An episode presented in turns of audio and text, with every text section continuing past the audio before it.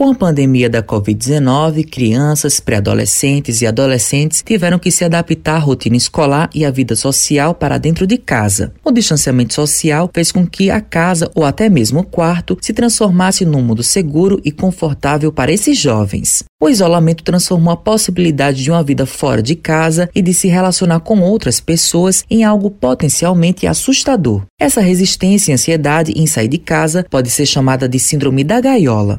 A síndrome da gaiola, também chamada de síndrome da cabana ou síndrome do caracol em alguns países, tem suas raízes lá em 1900 nos Estados Unidos, onde os trabalhadores naquela época passavam longos períodos em casa, devido ao inverno. E quando o inverno acabava, tinha uma certa dificuldade de retornar ao convívio social. Então essa síndrome da cabana tem sido muito referenciada nos dias de hoje, em tempos de pandemia, desde o ano passado, 2020, justamente porque a gente tem observado esse comportamento das pessoas pós-isolamento social, de ter uma dificuldade de retornar à sua vida laboral, de relações, de trabalho, etc. É muito importante destacar que a síndrome da gaiola não é considerada um transtorno, e sim uma condição, um fenômeno natural que ocorre em determinadas situações como essa que nós estamos vivenciando agora em tempos de pandemia. Então, há relatos de pessoas que desde março de 2020, desde que se concretizou, que estávamos em período de pandemia, que não sai de casa para absolutamente nada. Mesmo que necessite ir ao médico, mesmo que necessite,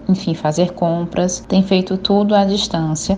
Esse relato é da psicóloga clínica e mestre em psicologia social, Taiane Cabral. A especialista fala quais são as consequências dessa síndrome e quais são os tratamentos dela. E como tratamento, a gente indica psicoterapia, porque muitas vezes as pessoas que desenvolvem a síndrome da gaiola já têm ou um diagnóstico ou uma tendência a ter o transtorno de ansiedade generalizada, que é um tipo específico de transtorno de ansiedade, e também a gente faz o devido encaminhamento para um acompanhamento psiquiátrico, para que o paciente faça tratamento farmacológico também, a depender do grau e do nível de ansiedade que ele esteja.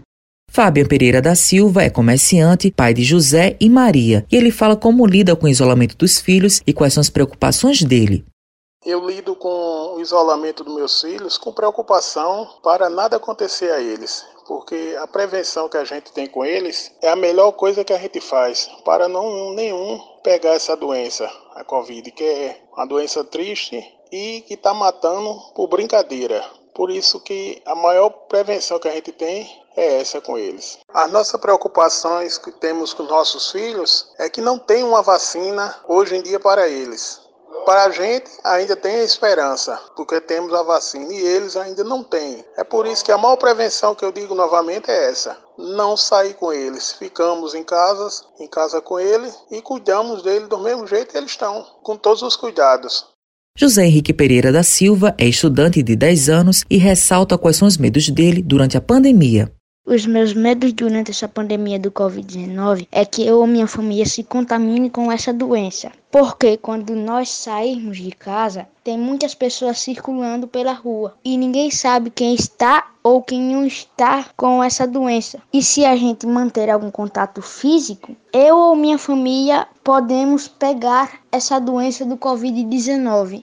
Maria de Fátima Pereira da Silva é estudante e tem 12 anos e fala qual a sensação nesse período e o que espera para o futuro. A sensação é de medo. Medo de não poder sair de casa, porque esse vírus na maioria das vezes é fatal. E não poder fazer o que eu gosto, como ir para a escola, é muito ruim. O que eu espero para o futuro é voltar à vida que tínhamos antes. Poder sair de casa, ir para a escola, ir à igreja, ir a um parque, ir para a casa de um parente, poder abraçá-lo novamente. E poder voltar para casa, sem o medo de ter se contaminado. E no futuro bem próximo, que as crianças e adolescentes tenham vacina para não pegar esse vírus. Matheus Silomar para a Rádio Tabajara, emissora da EPC, Empresa Paraibana de Comunicação.